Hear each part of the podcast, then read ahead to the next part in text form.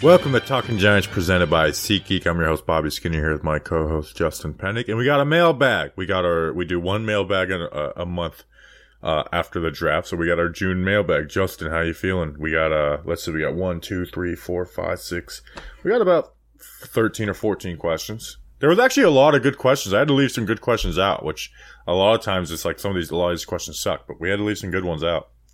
Yeah, I'm pumped, Bobby Skinner. Got a fun little mailbag show coming up. Next week is draft week. Technically, again, an early look at... way too early draft week. Way too early draft week. That is next week, so you have that to look forward to. Over the weekend, I went to Philadelphia, the city of brotherly love, and I went to see Alison Krauss and Robert Plant in concert. They did a really, really cool version of the Battle of Evermore and I'm forgetting the other song, but they covered some Zeppelin songs, and it was actually very, very cool, very, very fun. I said hi to James Bradbury. How are you? I'm doing all right, ready to get into this mailbag. Before we get into this mailbag, this episode was brought to you by... Before the Levee Breaks. That's the other song. A few special people. No Anthony Levy, although I do think that is one of our patrons. Anthony Pata, who reminds me of Brian Pata. Do you know who Brian Pata is? No. Played for Miami. No, keep going. You're going to keep going. And I don't shot. Know. No. Oh, sorry. Tough to hear. Like 2005, I think. No, I was a baby. Greg Archer. Did you ever get into that show, Archer? I didn't. No. And then the other one is just Ocean. That's the name, Ocean. Ocean. These wonderful people, hopefully they didn't get shot. You don't get shot if you log on to this website. Patreon.com/TalkinGiants. $2 a month plus some other tiers. You get to hang out with us live. We got like a solid group of people for 7 p.m. on a Monday evening talking some Giants. Got a solid group of people hanging out with us. Bobby Skinner will send you some stickers, magnets in the mail. And 2 times a month, there's some shirt raffles. So Patreon.com/TalkinGiants. Thanks to our patrons. All right. Take it away, Steve. Mail time. Mail time. The mail's here. Come on. Bye, guys. Here's the mail. It never fails. It makes me want to wag my tail. When it comes, I want to wail. Mail! Thanks, Steve from Blues Clues. Justin, let's get into the mail. First question is coming from Patreon member at B. Skolo. What's his regular name? Tough. It's in Ukrainian. It's in Ukrainian currently right now. Ben. I think it's Ben. It's Benjamin. I call him Ben. How big of a red flag is it that Slayton is behind just about everybody on the depth chart at wide receiver? So I asked our patron, someone, to ask this question. Is this not the most under-talked about OTA minicamp talk storyline? We didn't talk about it, and I think it was very underreported. Justin, Kenny Golladay, Kadarius Toney, and Shep aren't involved on the 11-on-11, 7-on-7 drills in the Giants' summer activities.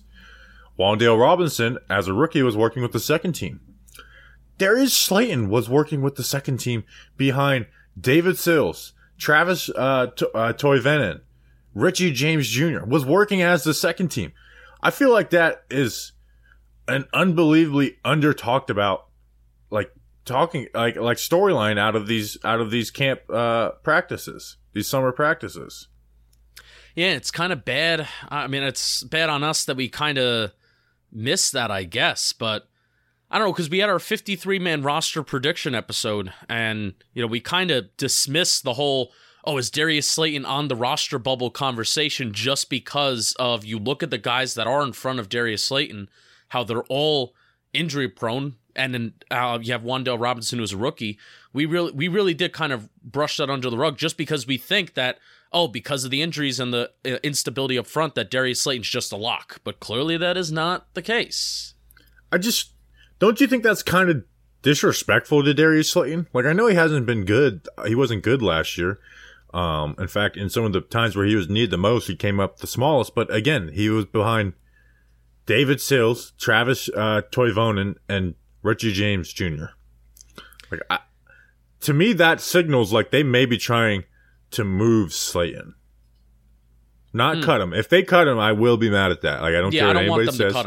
if they flat out, and you know, it'll be, you know, like, you know, it's 53-man cut day, and people say, you know, people are acting like we're cutting, you know, Odell Beckham Jr. It's like, no, we're acting like they cut Darius Slayton with David Sills, Travis Toivonen, and Richie James Jr. ahead of him. That wouldn't make sense. But what could make sense is the Giants are trying to shop Darius Slayton, whether it's in camp. And I looked at some of, and that is something I'd be okay with. I because he is buried on the depth chart behind guys, injury-prone guys, but behind, you know, essentially four guys if you... You know, if you infer that Wan'Dale Robinson's going to have a bigger role than Darius Slayton, which I think is a safe bet. So I looked at the last 3 years of wide receiver trades, obviously not the big guys. There was four trades that kind of were in the same Darius Slayton ballpark. Just about a month ago, the Raiders trade Brian Edwards in a 7th-round pick for a 5th-round pick to the Falcons. Jakeem Grant was traded for a 6th-round pick. Anthony Miller and a 7th-round pick was traded for a 5th-round pick, and then Isaiah Ford, who, funny enough, was in minicamp as a tryout, was traded for a 6th round. I really think this is going to be something the Giants try and do in camp if they have him behind these three guys. Like, that has to mean something to have him behind those three guys. It's one thing to rotate those guys in with him, but have him taking essentially all second-team reps, it has to be they're trying to trade him for a 6th. Or, you know, or do like those other two where you package them with a 7 and get a 5th, you know, some type of pick swap. You don't think it's one of those things where they're trying to get a look at some of the younger guys, or they're trying to get reps to some other guys, and then by the time camp rolls around, Darius Slayton, I mean, he could be running with the 2s, but that will be when you have guys like, you know, maybe Shep, Golladay, Toney, you know, when these guys are kind of back, and then Slayton will be running with the 2s. That's also a theory. Yeah, but I don't buy it because those guys have injury issues. So why not let Daniel Jones work with the guys he has more of a chance to be throwing to, than, you know, compared to, you know, Travis Toivonen. You know, when they're working the offense, have someone like Slayton who have one guy on the outside working with him that could beat. You know, and CJ Board was practicing ahead of him. Have one guy who can beat press man and be somewhat of a deep threat, and Darius Slayton. Have just one guy like that. So I mean, if they trade him for a 6th-round pick, are we like, I'm like, okay. Yeah, it's not like some like, oh, look at Joe Shane pull it off, but it's a expiring contract who they're not going to invest in going forward, and isn't going to be a key part of the team or a huge difference maker anyway. So yeah, it's a shame that when you looked at 2 years ago, you'd say trading Darius Slayton for a 6th-round pick. It's a shame that this is what it's come to, but it's something that I think most people would be on board with. No, and it's a combination of, you would like to think, coordinator, you know, not creating explosive plays post Pat Shurmur. And then Darius Slayton also has not been good. Like, you know, you look at some of the advanced stuff. Or first of all, just drops. Very high drop rate, and then also just not being able to create yards after the catch on his own individually. I mean, he's like the worst in the NFL doing that. He's never been able to separate. However, you should have a coordinator that understands that and tries to work around that. But Darius Slayton has not been very good the last 2 years. So there's definitely a, you know, credence to both sides for saying, hey, the coordinator didn't use him, you know, the play calling, the schematics didn't use him well enough, and then he's just not been good to start off with two. But that's still, that 2019, it still means something to me. But it also still does mean something to me. 2020 wasn't great, but he also had 850 yards that year. Yeah. You know, like he led the receivers and touchdowns, you know, like he had the most touchdowns as a wide receiver that year. You know, tied with Sterling Shepard. They both had, I think, 3 that season. I'll also go to my Giants fan grave saying that, that 35-yard touchdown catch that he had against Washington at home, he did something to his ankle, and then he wasn't right for the rest of that year. So, it's been a very curious case. I don't know what the deal is. Again, you can say Darius Slayton is not good, while also saying he is not in the David Sills, Travis Toivonen league. No, you know, he is a class ahead of those guys. And I still do think it's. We're really hyper-analyzing this Darius Slayton thing. I mean, it's June 14th, so this is what we're doing. It is risky to trade Darius Slayton. I don't care if it's for a 4th-round, 5th-round pick, 6th-round pick, 7th-round pick. I don't care what you're trading him for. It's risky to trade him when you have the wide receivers that the Giants have on top of him in the depth chart. It's risky. Yeah. I agree with that. Like, Honestly, if I was offered a 6 for him, maybe I view him higher than the regime does, but I might hold on to him. The packaging with a 7th for a 5th seems a little more enticing to me. You might make. Would you get more in a comp? The comp pick formula? No, probably not. And the Giants probably will spend a little more than they did this past offseason. Yes, yeah, that's part of it too. Yes. So it's just, but the other side of that is Darius Slayton didn't show up when he was needed at times this past year. You know, there was, the 2 games before the trade deadline, he had 0 catches, 0 yards. Yeah. When he was needed. When he was needed, he didn't show up. When guys were out, he didn't show up. So, it's crazy. The first couple weeks of the season looked promising for Darius Slayton. The Denver game, the Washington game, you'll remember for the drop, but he still had a touchdown catch that game. It's just he dropped the second one that would have been the game winner. Yeah. But it was like, okay, at least he's getting open with Kenny Golladay on the opposite side, and we talked a lot about last offseason is Kenny Golladay be a big benefit to Slayton, and it looked like that was those fruits were producing, and then he got hurt and missed a couple games, and kind of was never the same as far as involvement in the offense and just his play as well in general. So it's one of those things that he's starting the spring, he's starting the early summer on the second team. It's not like okay, we're 2 weeks into camp and he's out with this second team. Like, they've literally stepped onto the football field, and this is how we think that they're at least viewing him, right? They haven't done anything yet. And again, part of being a coach is managing personalities. Darius Slayton, I'm sure, is not thrilled about that, and probably, you can say, like the whole. That's why I don't buy the whole. Well, given letting him work with the second team because eventually he will be the second team guy, but. I don't know if I was him behind. If I saw David Sills and Travis Toivonen ahead of me or CJ Board, I would be livid. I'd be livid. When David Sills, by the way, David Sills has had some very few opportunities compared to Darius Slayton in the National Football League, but David Sills gets in there and drops 2 catches in a key spot that he could have turned his career around. So led the Giants in receiving week 17, though. People forget that. It's true. All right, Justin, next question. Next question. I like this question. It's from our friend Liam. Giants future at future_Giants. In 2021, the Giants were 27th in the National Football League in average time of possession. With Wink coming in and bringing a more aggressive defense, that should give the Giants offense much more time with the football. Ravens were 3rd in the National Football League. How much will this help DJ in terms of scoring more touchdowns? I mean, I looked at some numbers. You did too, but... Long story short, yes, more time for the offense. I don't think that really matters, though.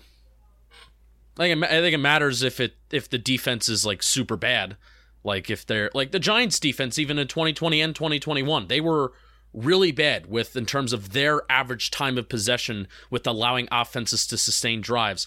But I don't think outside of the Denver game, Week 1 in 2021. I don't think the Giants' defense ever allowing long periods of drives ever stopped the Giants' offense from having a good offensive game. I think that's the only game the last 2 years that I can remember. Damn, the Giants' defense just got their ass kicked, and it didn't allow the Giants' offense enough time on the field. So here's my phrase that I wrote down, then I'll let you respond. An offense sets the tempo of the game by not how often they hold the ball, but how often they score points. That's how you set the tempo of the game, by how you score points, not how often you hold the ball. No, I agree with that. But to your point earlier about, saying the defense, the offense sucks, so they weren't scoring regardless. But with a better offense, you get more possessions. I mean, there was times I should have went and looked at, but there was multiple times where it's like the Giants have had the ball 3 times in the first half, or even look at the Ravens game, for example, in 2020. And 2020. I remember going into that. It's like the Giants, like they had 3 drives, They had 3 drives, and then the game was essentially over at that point because of the defense. Yeah. It was like the only game of the year where the defense really let the offense down. The offense wasn't good in that game either, but still, like the game was over, like the Giants had like no room for error at the end of the half. So just there was multiple times where it's like we had the ball 3 times in the first half.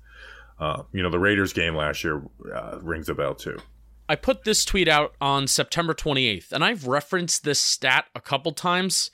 I actually forgot about how good the Giants were in a category that technically doesn't fully matter. So I put this tweet out on September 28th. So I think at this point, we're 3 weeks into the season. The Giants are 6th in the NFL in most yards per drive, 5th in the NFL in average time of possession per drive.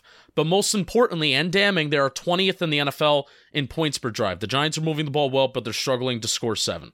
So, I mean, I thought the Giants were like top 10 in that category. But they were like top 5 and they were moving the ball.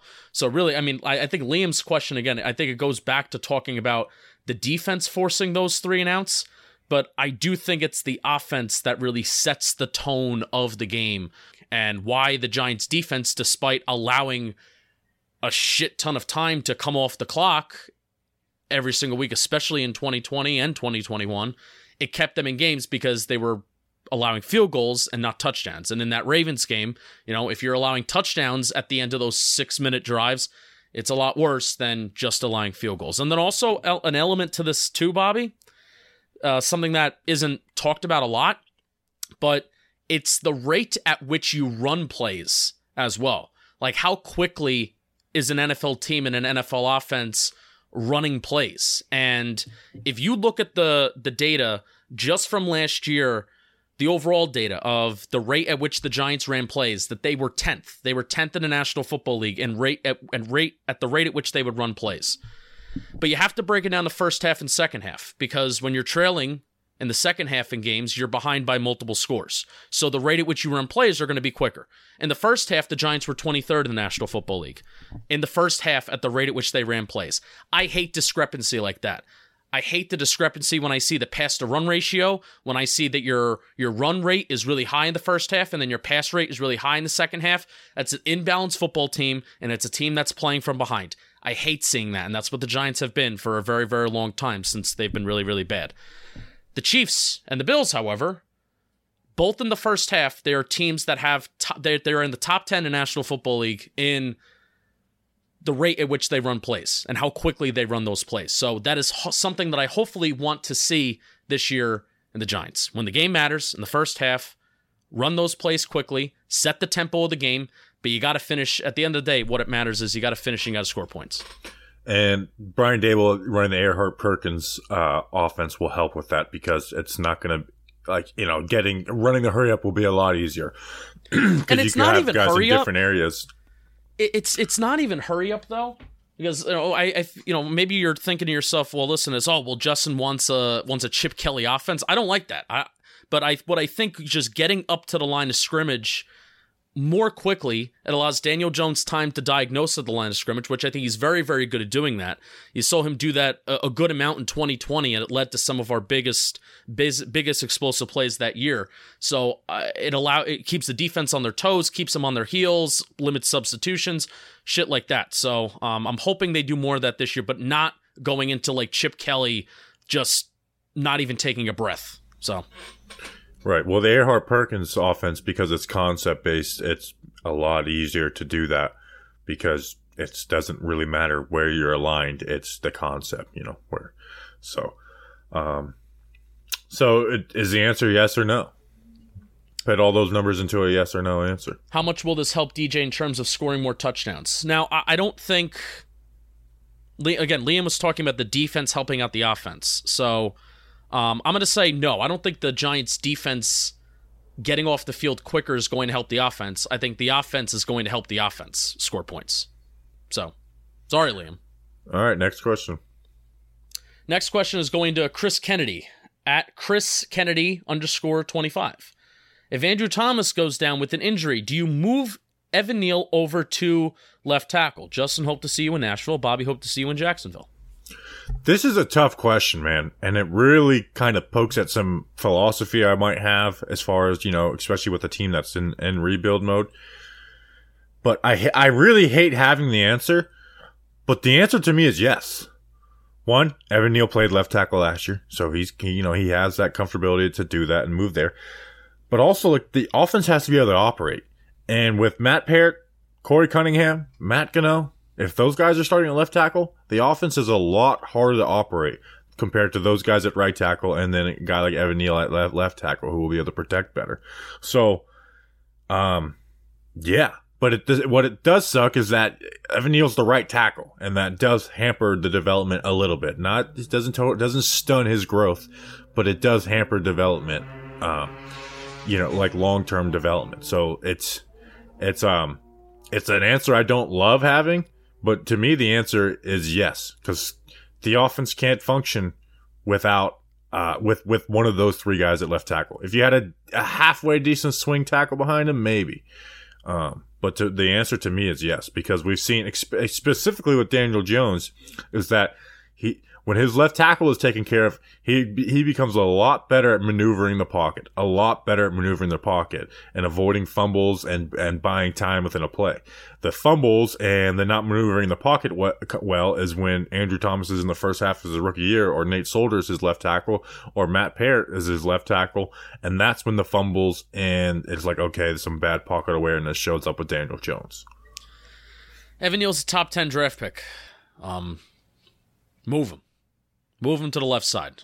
It would suck, especially if it happens his rookie year. But, I mean, if you're drafted in the top 10 and considering that left tackle is the second most important position in the game of football to protect the most important position in the game of football, he's got to make that move. So, and also, like Bobby said, you look at those other options.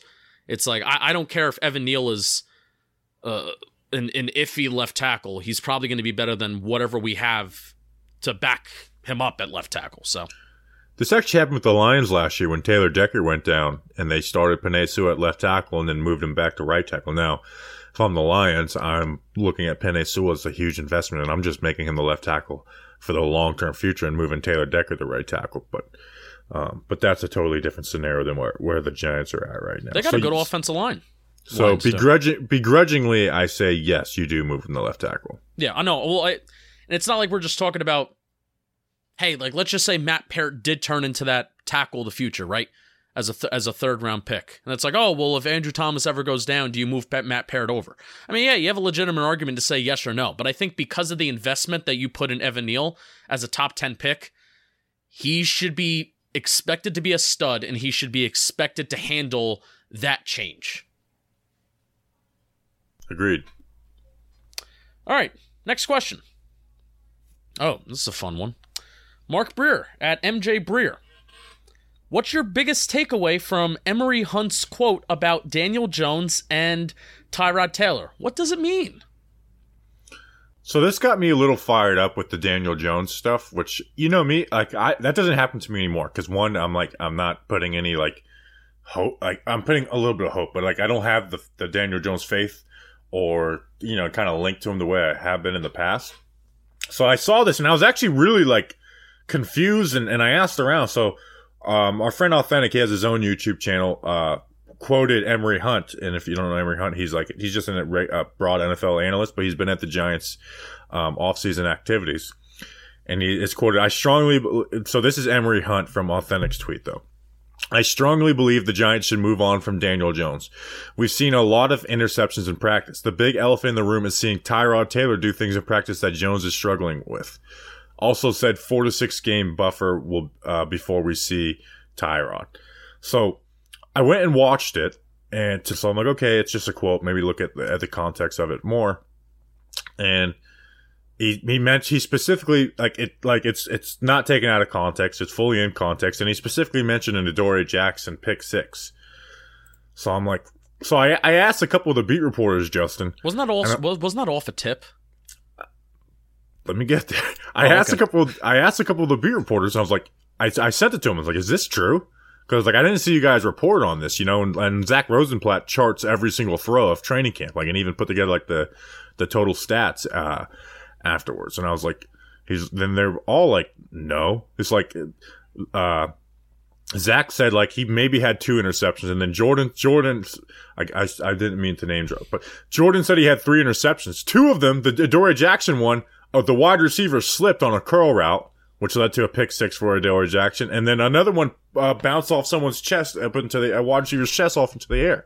So there's one interception that is his fault, and I don't know what Emory Hunt is talking about, okay? And they said, like, you know, Jones hasn't looked, you know, great in practice. He hasn't looked bad, but hasn't looked great. But that quote about Jones is throwing interceptions all over the ball yard is just wrong. Like, it's just, that's not true. I don't know where he came with that talking point and that idea. It makes absolutely no sense to me. And I don't even need to bring up the point that Brian Daboll talked about Jones being more aggressive and stuff. Now, they did say that Tyrod Taylor has looked pretty good, and supposedly he has, but I will stand firm on this. I don't care what anybody said. And this is a sad place to be with Daniel Jones, to this be a strong comment, but Daniel Jones is a flat-out better quarterback than Tyrod Taylor. Flat out. Bring me all your opinions. I don't care. Daniel Jones is a flat-out better quarterback than Tyrod Taylor. So, that made my skin crawl seeing that. It's like, what is Emory Hunt talking about? And this is, anyway, I don't know where he got that. And again, I asked the beat reporters and guys who aren't like Daniel, not Giants fans who are looking to make excuses for everything. And they're just like, this is not true. Yeah. I guess it's more or less just pissed that people lie rather than like a defense of Daniel Jones.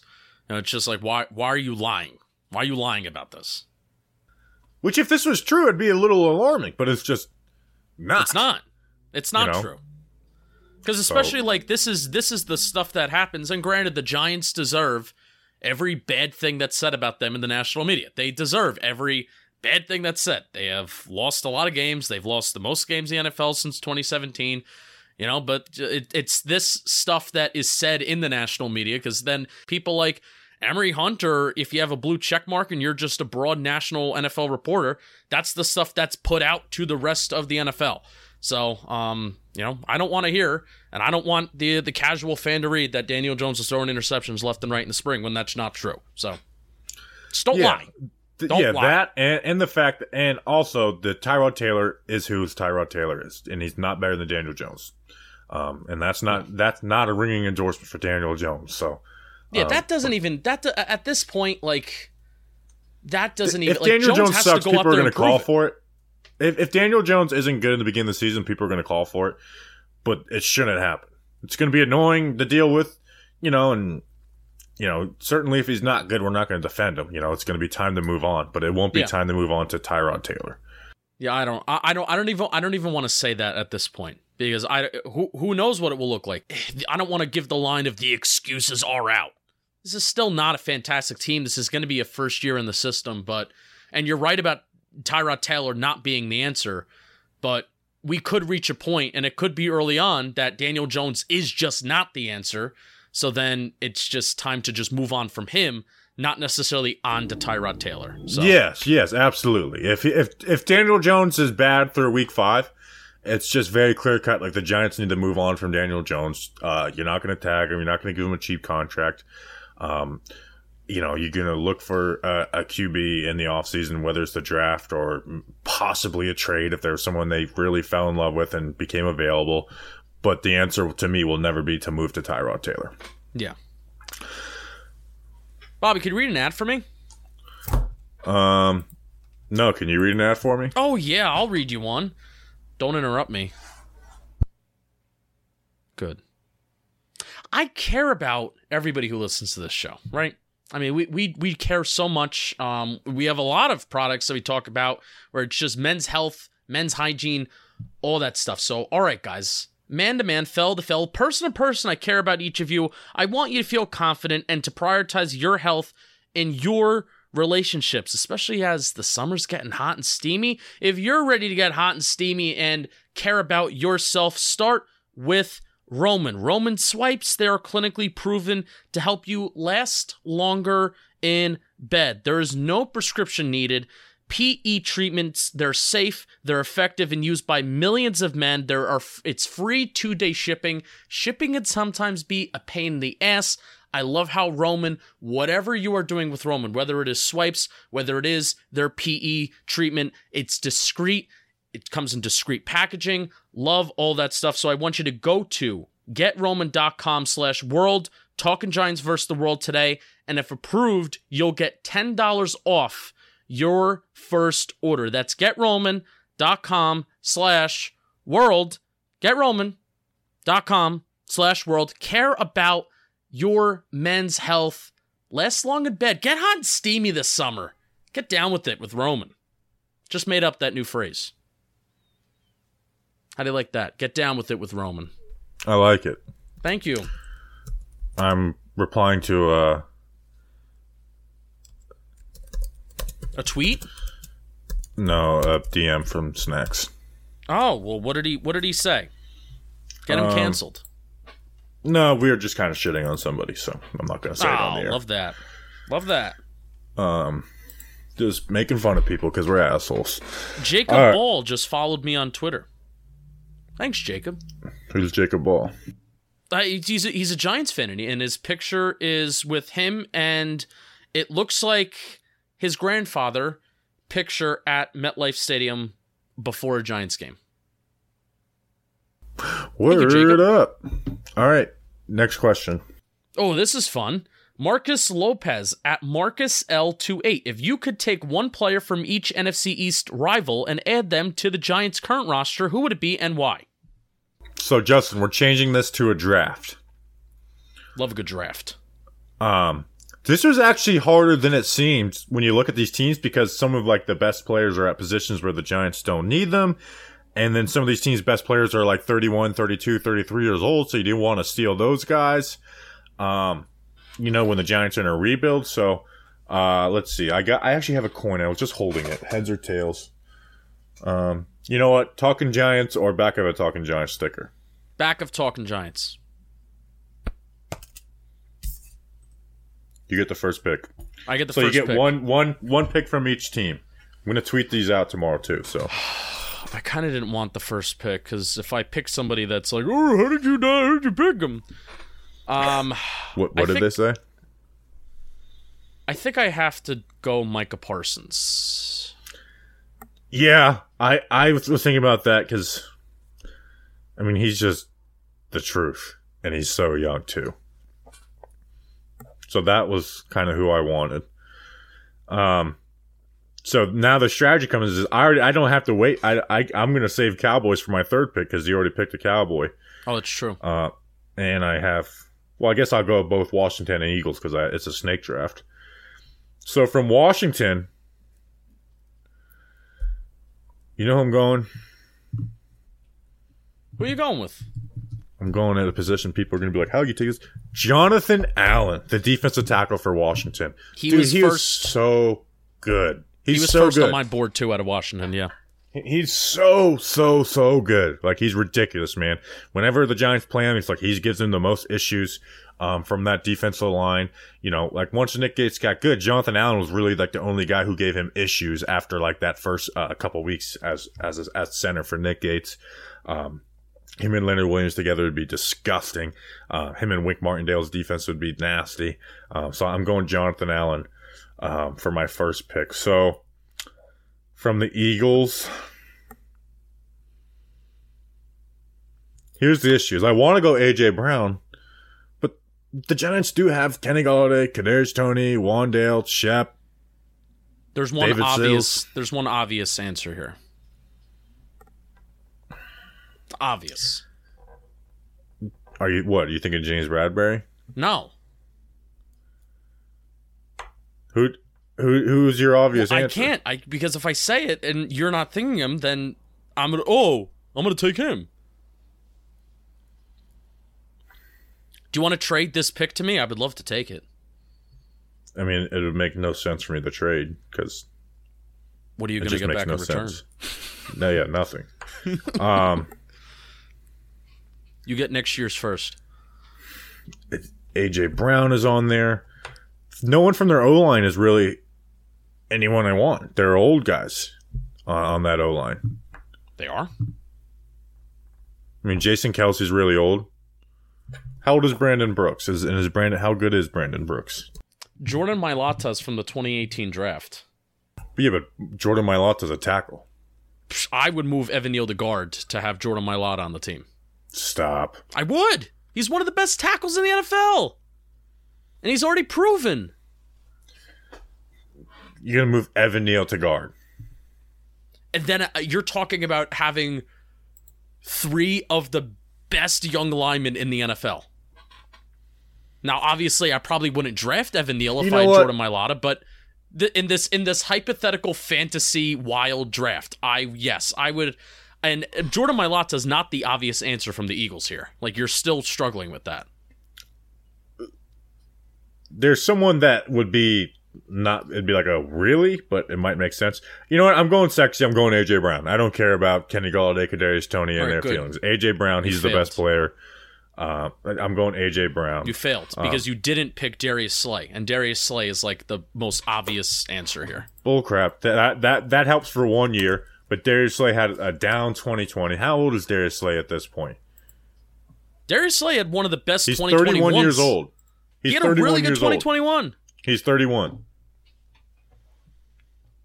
I'm not getting my free player as a 31-year-old cornerback. He's really good. And as we know, it's better to sign these cornerbacks as free agents versus drafting them. So, you want to know someone who I actually considered as a wild card? Who? I'm going to give you a hint. I have history with this guy. Dallas Goedert. I did consider Dallas Goedert. Dallas Goedert's pretty underrated, even though I did punch him in the face in North Dakota. North Dakota, yeah. All right, so who are your so you now you have a Washington and Eagles pick. Well, I mean, I picked Darius Slay. Darius Slay, yes. All right. And who's from Washington? Or who's from Washington? I mean, Terry is just the easy answer. Yeah. I did have Jonathan Allen. Really, there's no one else. If you could think Daron Payne, who's pretty good. But who, I mean, on that roster, Terry McLaurin's just the clearly next best player on that. They don't really have anybody awesome in the secondary. No QB, no running back, no tight end. Is Brandon Sheriff still floating around? No, but he's older. He's on the Jags. Oh, my God. Are we... Antonio Gibson? Dude, I can't believe... I don't know for some reason... Oh, God. You're locked... Dude, you should have taken Chase Young or Montez Sweat. I don't know why those guys just blank my mind. I prefer Terry McLaurin and Jonathan Allen over them. I mean, I also took Micah Parsons, so... Can I maybe go and trade Jonathan Allen? I would take Montez Sweat over Chase Young. Chase Young's got such a high ceiling, though. For 1 year, I would take Montez Sweat, but Chase Young's ceiling is just so high. So I just don't know why those guys blanked my mind. I'm regretting that, and I'm regretting the tweet that we're going to send out for this tomorrow. So, all right, next question. Next question. I won that. I don't know what you're talking about. At Andy801. Are you slowly building up your lemonade stomach capacity or waiting for the week before? Yeah, how are you approaching this? So, I actually had a moment this weekend where I was like, I really don't want to spend my 4th of July going and doing this. You can't do that. But I was like, you know what? I did win the contest and it would suck to pass this up. So what I did is I replied to the email where it's like, you know, give your shirt size, phone number, sign a waiver in case I die of lemonade. Sure. But I'll include the email, the other part of the email that I wrote. And so his reaction to this will decide if I'm going or not. I said, also, Badlands, I work for a big internet media company, John Boy Media, and host the #1 New York Giants pod, Talking Giants. We'd really like to bring a cameraman for this to document my time in and around the contest and post on our social media and YouTube, which in turn helps bring eyes to you guys. I'll link our channels and socials to give you an idea of what we can do and the numbers. Really think it could benefit both sides. Also, I'm 6'7", so I'm sure I'll stand out. Always have been a big fan of you, of yours, and the hot dog contest, and has always been a must watch. Feel free to call me to talk more. I also saw you were involved with the DA show with Sean Marash, our friend Sean Marash. He was Badlands Booker was in his backyard like a week ago, who is a friend of mine. Oh. If you'd like to reference what we're about, I'll give you a call if need be. Thanks. And then I said, John Boy Media, YouTube, 1.6 million subscribers. Talking Giants, YouTube, 19,000. And then the Twitters and Instagram and all that. So if he doesn't get back to me by tonight, I'm going to give him a call tomorrow. And that will be the deciding factor if I do the lemonade chugging contest or not. Okay. Fair. Because if they don't allow us to go and get content out of it, I'm definitely not going. Correct. Like, correct. Because I did have I had a serious moment where it's like, man, this I will not get to enjoy the 4th of July like I like to every year doing this. But also it would, you know, it's 1 year. This is a once in a lifetime opportunity. Yeah. So, Although it might not be, you know, like we could, I'm sure we could work with them and have John Boy Media just get us in the contest. So, all right, next question.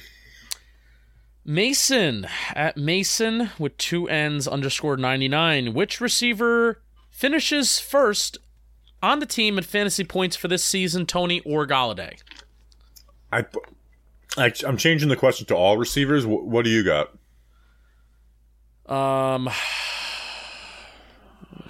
Toney. If there's no injuries, it's Toney. Yeah. But I actually trust Golladay to be more healthy, and Galladay's going to get some touchdowns this year. So I'm going Golladay. Now, if all things are equal and everybody stays healthy, I'm going Toney, but I'm actually going to go Kenny Golladay. I think he's going to get some touchdowns. And again, Kenny Galladay's not – he's going to put up more yards and have more catches. Like, Kenny Galladay's going to have a much better season.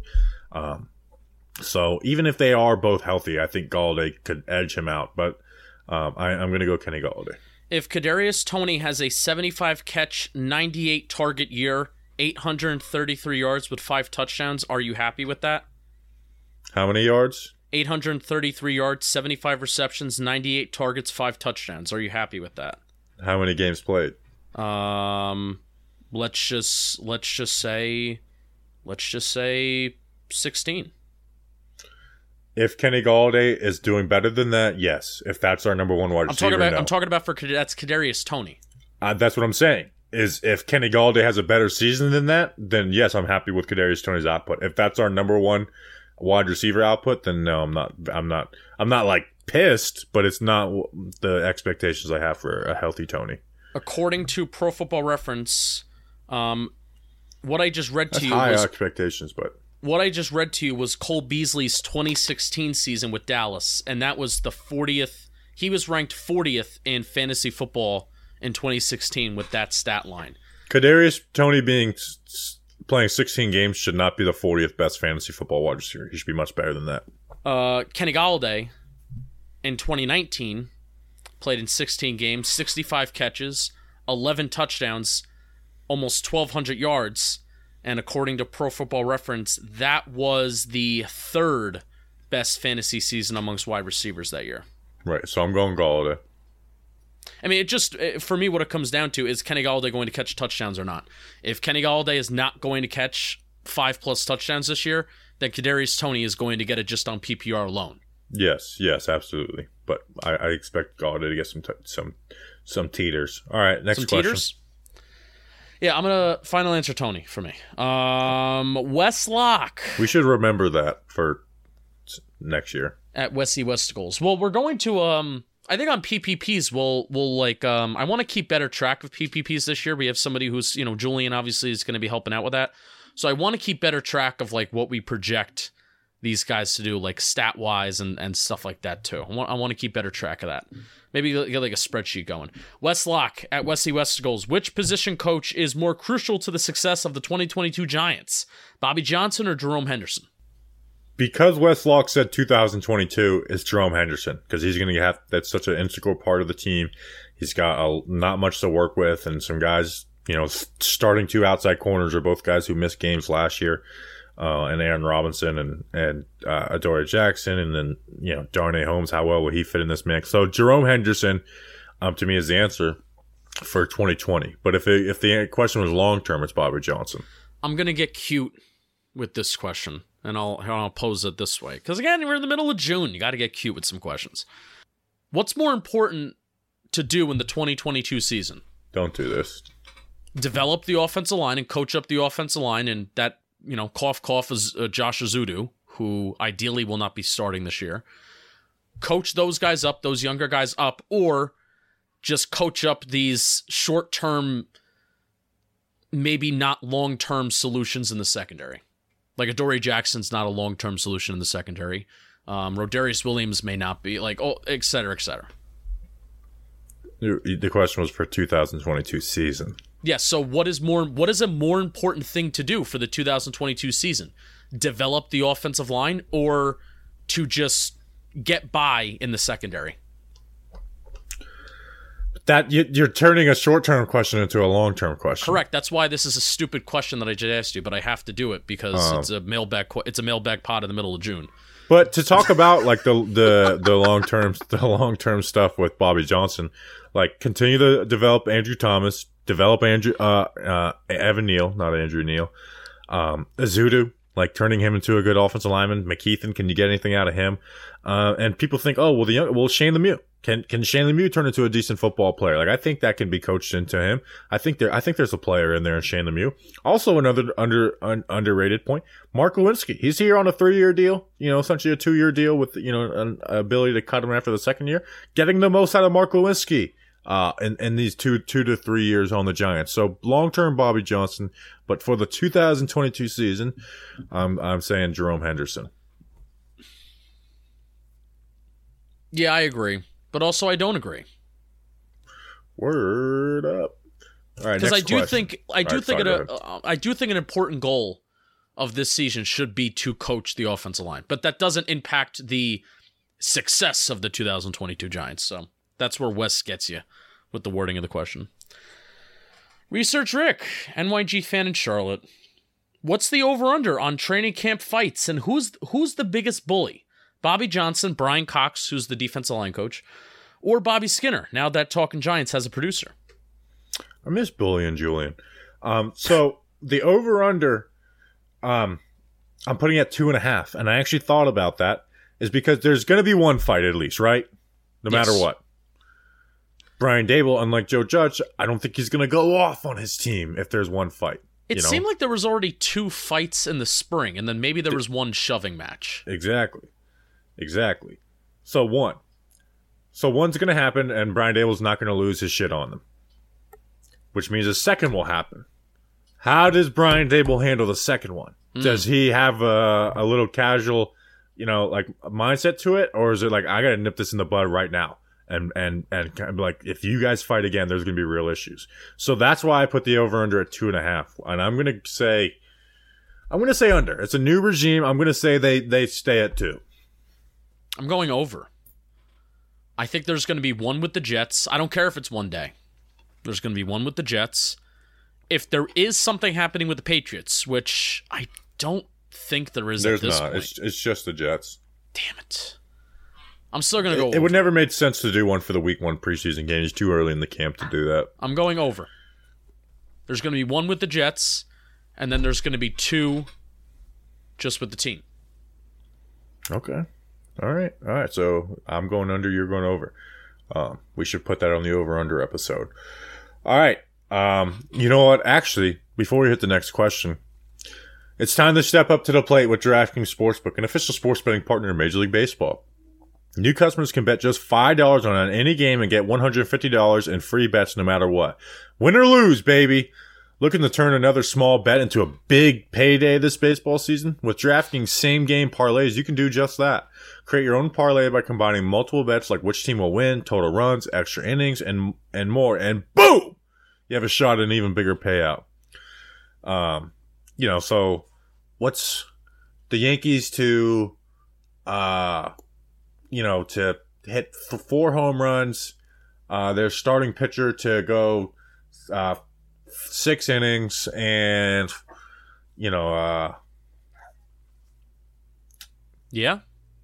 Brett Gardner to be re-signed. Maybe that's one. Right now, if your same game parlay doesn't hit, you can get a free bet back up to $10. DraftKings is safe, secure, and reliable. Best of all, you deposit and withdraw your cash whenever you want. Download the DraftKings Sportsbook app now. Use promo code JOHNBOY. New customers can make any $5 MLB bet and get $150 in free bets no matter what. That's promo code JOHNBOY only at DraftKings Sportsbook, an official sports betting partner of Major League Baseball. Minimum age and eligibility restrictions apply. See show notes for details. MLB trademarks used with permission. Next question. There was a WFAN caller like in 2008 that said, "I hate Brett Gardner." And I love that. I say that line to myself often. Bobby L at SportsFreakNJ35. Love that handle. What Giants Super Bowl team was the best team overall? I've thought about this. It's easily the 1986 Giants, right? Yeah. And like easily. I thought maybe you would think about it. I thought maybe you would try to flirt in 2007, but Harry Carson is still with the 86-87 team. Joe Morris is still there. That's LT's 20.5 sack year. Did I say Joe Morris? Jim Burt is still there. We're in the 90-91. Bart Oates. Oh, I think Jim Burt and Bart Oates may have not been a part of 90-91. George Martin is still on the defensive line, and he's still floating around in 86-87. That's the year that he picked off John Elway, and he had that big interception return for a touchdown in the regular season. So, yeah, I definitely do say 86-87. I think 90-91 is a lot better coached. I think that's the postseason where you saw that Bill Belichick had that unbelievable game plan against Jim Kelly and the Buffalo Bills. High flying. We're going to let Thurman Thomas run against us to prevent the big explosive play from that Bills offense. Do you remember when Carl Banks basically went at me online and forgot that? Anyway, yes. So I think 90-91 is better coached, but 86-87 is the most talented team. 1986, they went 14-2, best team in the NFL that year. You want to know what their total score was in the playoffs? Well, there was one 49-3 game against the 49ers in there, so 101-23. They pitched a shutout in the conference championship game versus the Redskins. I forgot about that. Yeah, beat the Broncos in the Super Bowl 39-20. One of the best and most underrated QB performances in the Super Bowl is Phil Simms. Honestly, and obviously 91 too, but essentially, that Giants team had the best coaching staff in NFL history. You have two top five coaches of all time, Bill Parcells and Bill Belichick, on the same coaching staff. And don't forget about Tom Coughlin, guys like Romeo Crennel in there. Lawrence Taylor, Carl Banks, and Leonard Marshall combined for 39 sacks. And then, you look at Phil Simms' total stats that year: 21 touchdowns, 22 interceptions. The NFL averaged 20 interceptions per offense that year. That wasn't as bad as it looked. They were the sixth rushing team in the NFL that year. Mark Bavaro had 1,000 yards receiving as a tight end. That was the year that Mark Bavaro broke his jaw against the Saints. He came back in that game. The Giants were known. It's funny how 1986 is similar to 2007 and 2011 in some ways, but how it's similar to 2011 is that the 1986 team, they had a lot of come-from-behind games in the regular season. And that Saints game was one of them, where they were down early. Mark Bavaro breaks his jaw. Then he comes back in the game. The first drive that he's back in the game, he has 3 catches in a drive, including one for a touchdown. And then they come on back. His jaw was wired shut, and he was eating cereal for a couple weeks after that. So those were some tough SOBs on that team. And that's why I think that team, you mentioned the coaching staff, but I think the team is just a lot more talented in 86-87, and it was the coaching staff in 90-91 to really propel them there, to get them there. So yeah. So all right. Love that talk. Yeah. Let's do these next two questions quick. I want to keep this as at least at an hour. Pastrami Nostradamus asks, does going up against the high blitz defense in practice, is it going to help Daniel Jones and the offensive line better deal with blitzing? Simple answer, I don't know how much the offensive line, because they're not game planning for that defense, where it is kind of a mess. But as far as Daniel Jones, absolutely. It forces you to process quicker. It forces you to get to your checkdowns quicker when it's time to get those checkdowns. So you're reading a lot more, where playing against Patrick Graham's defense in practice, you're able to get a profit. And his training camp blitz schemes weren't going to be exotic. They're going to throw. There's definitely a lot of replacement zones and stuff Patrick Graham's going to throw at you, but he's not going to be doing those like crazy in camp. So long story short, yes. Yeah, I'd agree, and ideally, the Giants are not facing as high of a blitz rate this year as they did in 2020 and 2021. I know that was a huge problem in 2020. Every week I was just looking at, the lack of an ability to create an explosive play. It meant that teams just didn't respect your ability to throw the ball downfield, so they felt like they could blitz you. Not blitzing to prevent a big play, but I think teams just felt like they could get away with it because they weren't worried about you getting beat, from 20 plus yards down the field. So hopefully that is different this year, that Daniel, along with an offensive line being better, hopefully Daniel Jones won't be facing as much pressure because teams won't feel that they can get away with blitzing as much. That's hopefully a theory for this year. Word up. It was a theory I had for 2021 and failed. All things Giants. Last question. at Giants Things. Gents, if you could attend any of these sporting events with your favorite team of that sport in it, which would it be? A Super Bowl with the Giants in it, Game 7 of the World Series with the Yanks, Game 7 of the NBA Finals with the Nets, or a pickleball championship rooting on LPG and some other guy? Fun fact, I actually did see LPG at a pickleball tournament in my hometown. I ran into him, and it was last summer. It was fun. This is actually pretty tough for me, man, because... Easy for me. All right, go. Game 7 of the World Series with the Yanks in it. Oh, so I feel like I'm going to eliminate the Super Bowl. It's, I don't know if I kind of want to be in my zone for that. You know, if it's not at MetLife, I don't want to go to a foreign environment to watch a Giants game that's so important like that. Yeah, and you kind of want to be around, you know, your friends and family. Even though if the Giants are in the Super Bowl, it's going to be me next to you. Yeah. You know, so like I'll never like all my family that's Giants fans. I'll never get to experience the Super Bowl with them. I'm going to say the Nets. One, a championship to them would mean more than a Yankees title for me, and just basketball so back and forth. And it's just, you know, if it's a close game in the fourth quarter, you're just, every single time they take a shot, you're on pins and needles, living and dying with every shot. Where a baseball game, it's like you're waiting for that moment. Football, it's not. And then license plate guy, we love you, but you're a distant fourth. We don't want to go watch you play pickleball championship. Tough. Game 7 Yanks, though, too, because you mentioned, I mentioned it not being at MetLife and it's at a neutral site. Game 7 of the Yanks, like, I would be going to it if it's in the Bronx. So the fact that everybody there understands the moment and everybody there is basically rooting for the same color and they're rooting for the same team. I've never been to a Yankees postseason game, but just the vibe and the atmosphere that has been like the Bronx in the postseason, it's something that is talked about. And it's not something that's just... oh, it's a thing, blah, blah, blah, and it's hyped up. It is something that is talked about as being like an element and a factor in a game. So to get to experience that would be awesome. Oh, yeah. Awesome. I mean, a Yankees Game 7 would be just electric. What's the World Series schedule this year? There's no way I can make it up for a game, right? Even though those tickets would be super expensive and John Boyd Media would not. No, we're not special enough to go to that. They haven't even brought me to a game this year at all. Like, I haven't been to a Yankees game yet. I'm not special enough. November. I mean, it would have to be November, and I think November. Sometimes they can bleed into December, can't they? No, I don't think so. I think November, the Giants aren't home a lot in November because they're home so often in September and October that I think that there's a stretch where they're kind of away for a little bit. They're very home-centered heavy in the first half of their schedule versus the second half. So, all right, yeah. So I'm gonna go the Nets, but I mean anyone's a great option except for LPG. Wow, we love you though. Rude.